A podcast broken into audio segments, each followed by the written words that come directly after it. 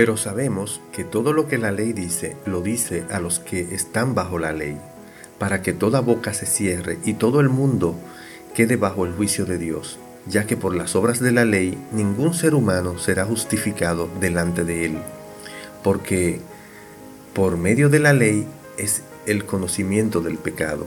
Romanos 3, del 19 al 20.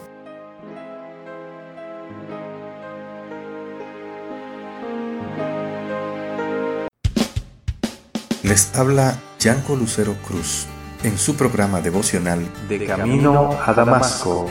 Un encuentro con Jesús que cambiará su vida para siempre.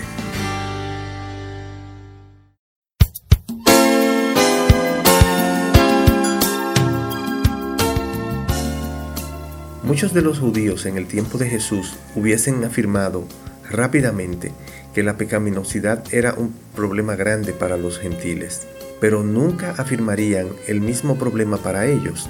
Eran el pueblo escogido de Dios. Se le había entregado la ley de Dios. De igual manera, nuestro mundo actual está lleno de gentes que se compara con otros para elevar su sentido de justicia. Nunca he matado a nadie, o no soy tan malo como persona. Somos rápidos para compararnos con aquellos que consideramos peores que nosotros. Sin embargo, cuando nos comparamos con Cristo, que es el único estándar de justicia, no quedamos cortos. Jesús nos alumbra con la luz reveladora de la realidad de nuestros pecados. Esto es así porque solo Jesús cumplió perfectamente la ley de Dios. Cuando uno dice, no soy perfecto, está admitiendo que no ha logrado el estándar moral de Jesús. Somos culpables de pecado. Las evidencias amontonadas contra nosotros respecto al pecado son abrumadoras y no tenemos defensa alguna. La persona que se considera moral tal vez argumente, pero yo hago cosas buenas. La gente religiosa puede agregar, yo voy a la iglesia, pero no importa qué tan moral y religioso pensemos ser. Todos somos culpables de pecado ante un Dios santo. Aquí está la mala noticia. La culpabilidad siempre conduce al juicio. Con respecto a nuestros pecados, las evidencias ya se presentaron y el juez dio el veredicto.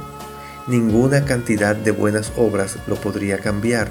La humanidad está condenada justamente ante un Dios santo y justo. Esta es una verdad difícil de aceptar, pues insulta nuestro orgullo como seres humanos.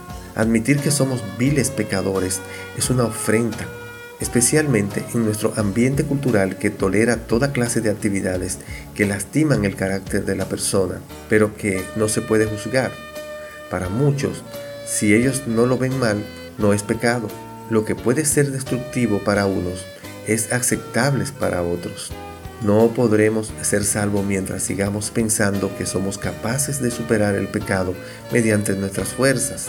Estamos perdidos y mientras tanto seguimos acudiendo a nosotros mismos y no a la única solución que Dios ha provisto, permanecemos culpables y condenados. Jesús dijo, el que no cree ya ha sido condenado porque no ha creído en el nombre del unigénito Hijo de Dios.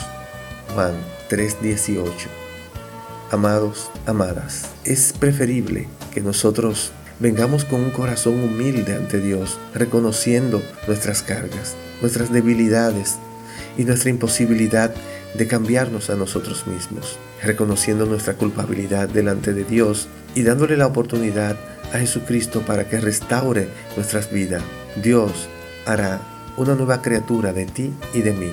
Oremos. Padre amado, yo vengo delante de ti, Señor, para pedirte y rogarte que tú cambies mi vida y me haga una nueva criatura. Yo sé que soy pecador, Señor, y admito que no puedo cambiar mi vida. Te pido y te ruego que seas tú, a través del sacrificio de Jesús, que me cambie. En el nombre de Jesús. Amén.